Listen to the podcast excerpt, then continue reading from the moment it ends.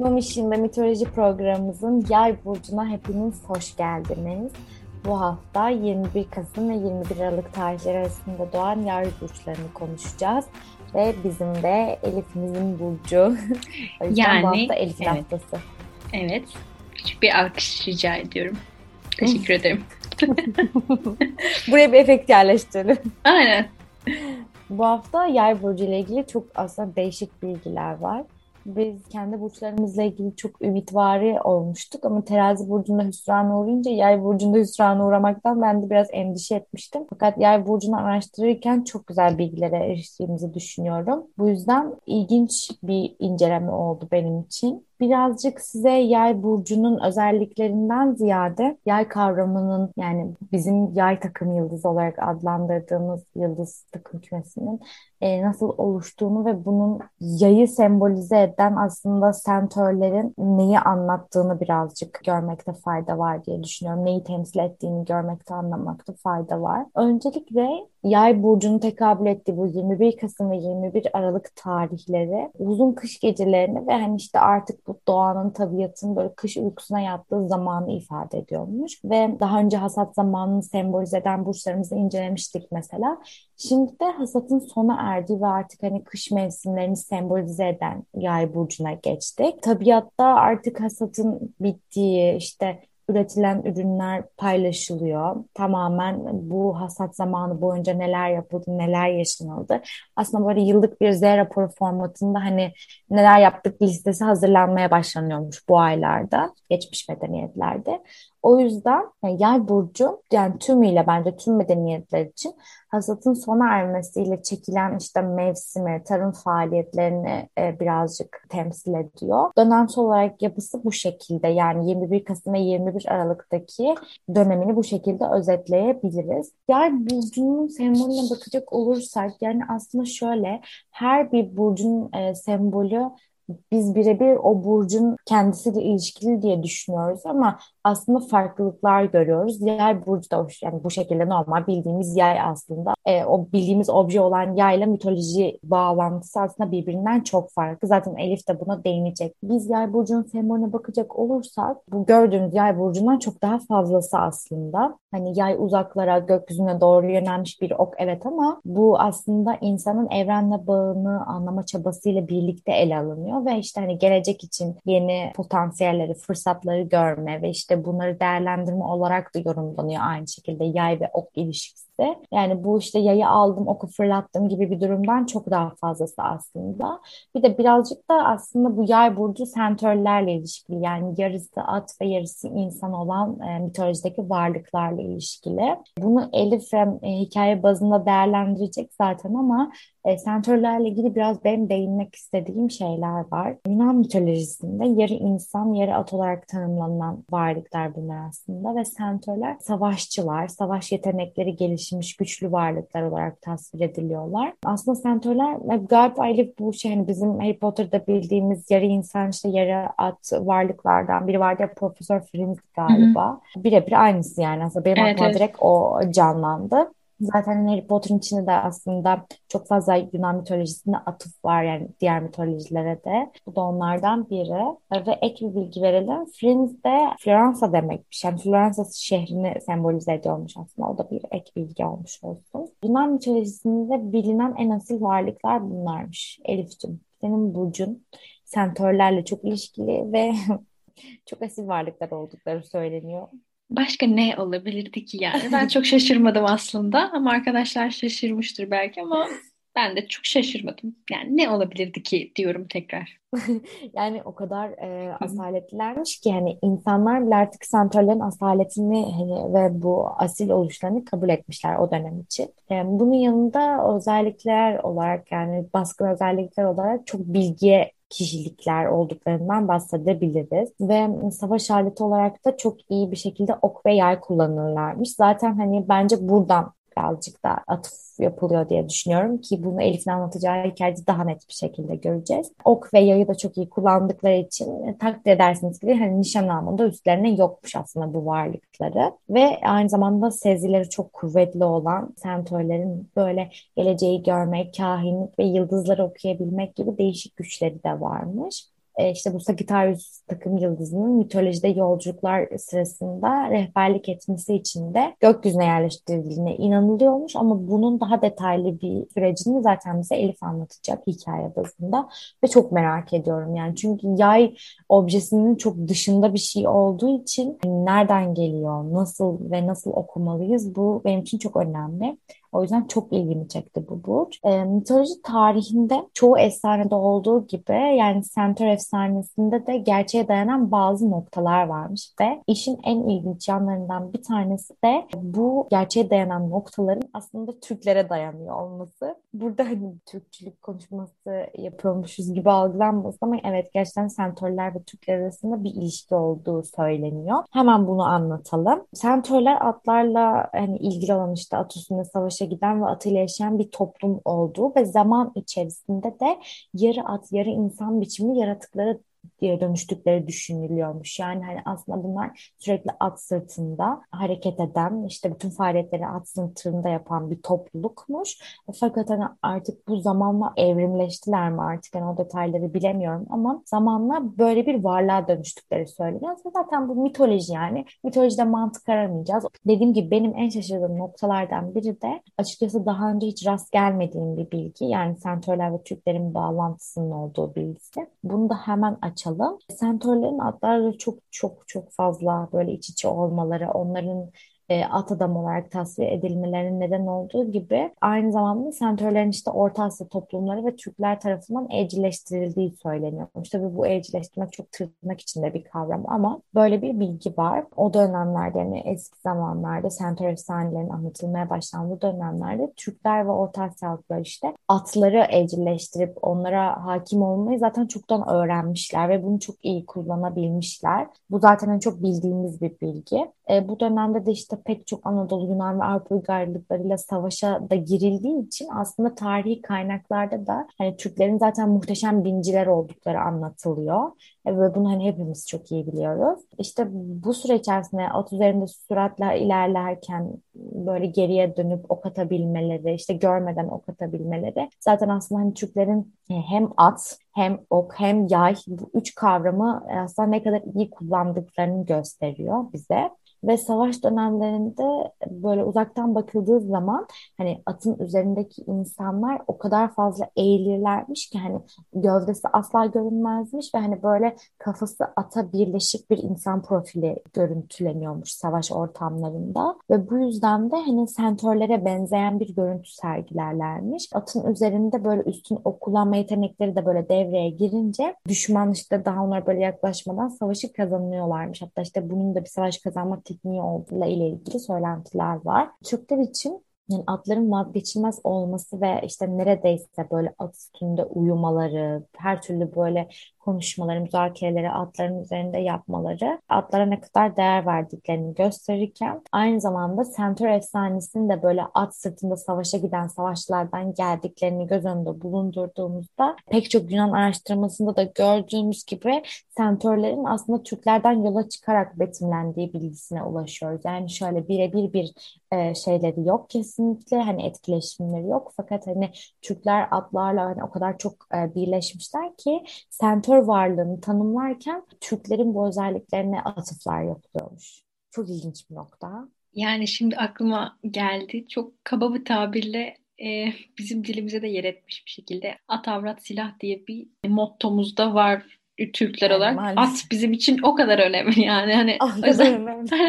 aynen at eti hala Türk toplumlarında yenen böyle genel bir geleneksel bir yemek. At sütü içiliyor. Evet. Atın etinden gerçekten faydalanmışlar ve hani atlarıyla yaşamışlar.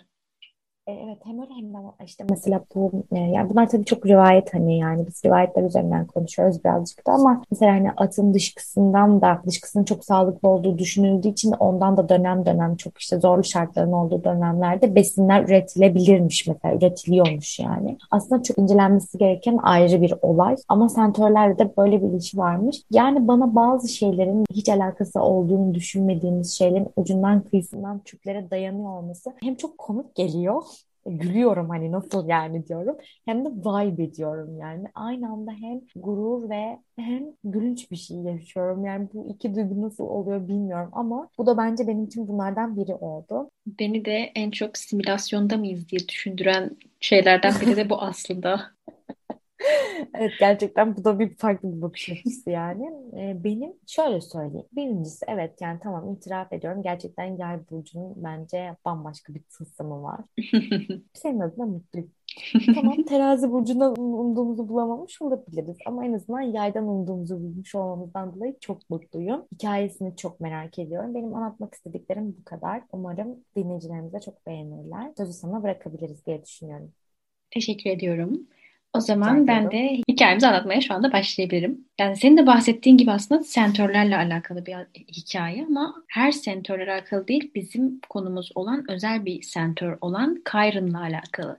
Yani Kyra'nın ismini belki duymuşsunuzdur. Aslında ben çok eski bir Percy Jackson okuyucusuyum. Orada da Kyron vardı. Hani ilk orada tanıştım ben Kyron'la. Ama hikayesini ben de bilmiyordum. Aslında sentörler, sentörlerin doğumu bulut nimfası daha önceki hatta ilk hikayemizde de bahsettiğimiz bulut nimfası Nefel'den ve Ixion adındaki bir yarı tanrıdan doğma varlıklardır ve aslında sentörler vahşidir. Ama Kyr'ın sentör olmasına rağmen su nimfası Filira ve destanlara konu olan bütün tanrıların aslında önemli tanrıların babası olan ve zaman titanı olan Kronos'un oğludur. O yüzden de diğer sentörler gibi vahşi bir varlık değil, aksine mitolojideki varlıkların arasındaki en bilge olanlarından biridir ve birçok alanda da uzmanlığı vardır. Bunlardan başlıcası tıp ve okçuluktur. Tabii ki de okçuluktur yani sembolünden dolayı da zaten. Ama okçuluktan da daha fazla tıpta uzmandır. Hatta tıp bilgisindeki bu bilgeliğinden dolayı da tanrılar bile bazen ondan tavsiye almıştır yardım da almışlardır. Kyron çok adil ve kendini öğretmen olmaya adamıştır. Kendi ölümsüzlüğünü ve genç sentörleri ve hani çocukları eğitmeye kendini vermiştir. Ölümsüz olmasına rağmen hayatını böyle geçirmeyi tercih etmiştir. Çocuklara hem tıp öğretimi hem faydalı bitkilerin hem de okçuluk öğretimi gibi birçok dalda hani bunun içine şiir, hitabet, o tip sosyal bilimlerin de girdiği aynı zamanda daha teknik bilimlerin de girdiği yani zaten çok da bilgi olduğu için bu tip şeyleri çocuklara adamakla geçirmek istemiş ömrünü. Yani bir ömrü yok aslında yani ölümsüz olduğu için ama hani böyle yaşamak istemiş ve o yüzden de aslında çok hani mitolojideki en bilge ve hani fedakar olarak da bilinen karakterlerden, canlılardan biridir. Aslında hani insan demeyeyim çünkü insan değil. Hayatını böyle fedakarlıkla ve kimseye zarar olmadan geçiren bir canlının da kime zararı olmuş olabilir diye düşünebilirsiniz ama mitolojide birinin başına bir şey gelmesi için zaten kimseye zarar olmayan masum biri olması gerekiyor biraz maalesef ki. Bildiğiniz gibi Herkül, Zeus'un oğlu olan yarı tanrı Herkül bir gün Kayra'nı zehirli bir okla vuruyor. Kayrın çok acı çekiyor. Yani çok zehirli bir ok ve tıpta bu kadar başarılı olmasına rağmen ve tedavi edilemeyen hastalıkları birçok şekilde tedavi edebilmesine rağmen bu ok yarasını ve hani zehirin acısını bir türlü dindiremiyor ve kendini tedavi edemiyor. Ölümsüz olduğu için de ölemiyor da ve sonsuza kadar bir acı çekmeye mahkum oluyor aslında. Zeus'a gidiyor ve diyor ki daha önceki hikayemizde de bahsetmiştik. Titanlardan biri olan ve insanları yaratan titan olan Prometheus aynı zamanda insanlara Olimpos dağından çaldığı ateşi götürdüğü için Kaz dağlarında bir karganın iç organlarını sonsuza kadar yemesiyle cezalandırılmıştır. O da cezasını orada sonsuza kadar çekmeye mahkum olmuştu. Çünkü o da ölümsüz olduğu için her sabah kuş iç organlarını yiyordur ama her gece tekrar yenilendiği için her gün aynı acıyı tekrar tekrar çekiyordur. Chiron da Zeus'a gider ve der ki ölümsüzlüğümü, ölümsüzlüğümden vazgeçmem karşılığında Prometheus'un cezasına bir son vermenizi istiyorum der. Böyle bir büyük bir fedakarlık yani Yunan mitolojisinde yok herhalde bilmiyorum artık yani çünkü yay burçları da öyledir aslında fedakarızdır. Zeus da tabii ki bu fedakarlığından ve böyle büyük bir bilge bir kişilik olmasından zaten etkilendiği bir karakter aslında Chiron ve bu fedakarlığından da çok etkilendiği için bu teklifini kabul eder ancak onun yok olmasına izin vermek istemez. Ve teklifini kabul ettikten sonra onu cennetine yani gökyüzüne gönderir ve aynı zamanda cennette sonsuza kadar yaşamasını sağlar. Yani aslında ölümsüzlüğünü almış olmuyor bir nevi. Yani onu bir şekilde de ödüllendirmek istiyor aslında fedakarlığından dolayı. Sembolü ok ama hem belki çok iyi bir okçu olmasına rağmen ok tarafından vurulması ve de belki de bu ironiye bir gönderme yapmak içindir. Çünkü aynı zamanda hem çok iyi bir tıp uzmanı ama kendini tedavi edebilecek bir bilgiye sahip değil. Hani sürekli bu ironilere zaten gönderme yapılmış Kayra'nın hikayesinde hem diğer sentorlardan daha bilge ama daha kötü bir kaderi var. Aslında daha iyi ama daha kötü. Hani bir dengeden ve bir ironiden sürekli bir bahsedilmiş. O yüzden bu hikaye benim de çok hoşuma gitti gerçekten. İtiraf etmeliyim. Aslında evet hani bir ironi var ama belki şöyle bir şey de söyleyebiliriz hani belki bu durum yay burcularının kişilik özelliklerini de geçmiş olabilir işte hani aslında herkese çok fazla faydası olabilecekken bazen kendi yaralarını saramaya biliyor olabilirler diye bir yorum yapıyorum ama tabii ki ben asla astrologum Ve hani Hep yani, iyi niyetimizden kaybettiğimiz doğru. Yani biraz böyle oluyor be Elif'ciğim. Yani hani görüyoruz bunları. Bazen gerçekten kendi yaralarımızı saramıyor olabiliriz. Olamıyoruz da yapamıyoruz da yani. Ay ben yay mıyım acaba? Elif gerçekten bu burçların hepsini anlatırken her burçtan kendime bir özellik buldum yani.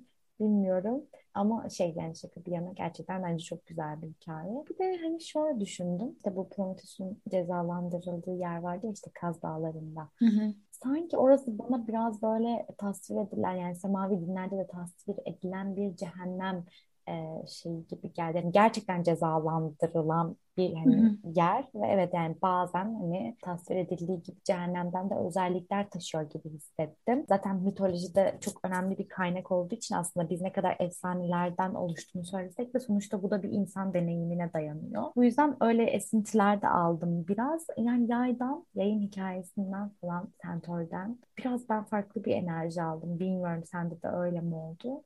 Yani ben de gerçekten hani bu ironiye ben sanki diğer hikayelerimizde anlattığımız şeyler çok hani şu yüzden olmuş bu yüzden böyle yapılmış gibi okuduğunda anlayabileceğin şeyler ama sanki bunda biraz daha bizden yorum istiyormuş gibi sanki bizden bir şeyleri anlamamız bir şeyler çok sembolikmiş gibi geldi bana. Bu aynen senin de dediğin gibi çok iyi bir okçu olmasına rağmen bir ok tarafından vuruluyor ve aslında bu ölüme, ölümüne sebep Hı-hı. oluyor.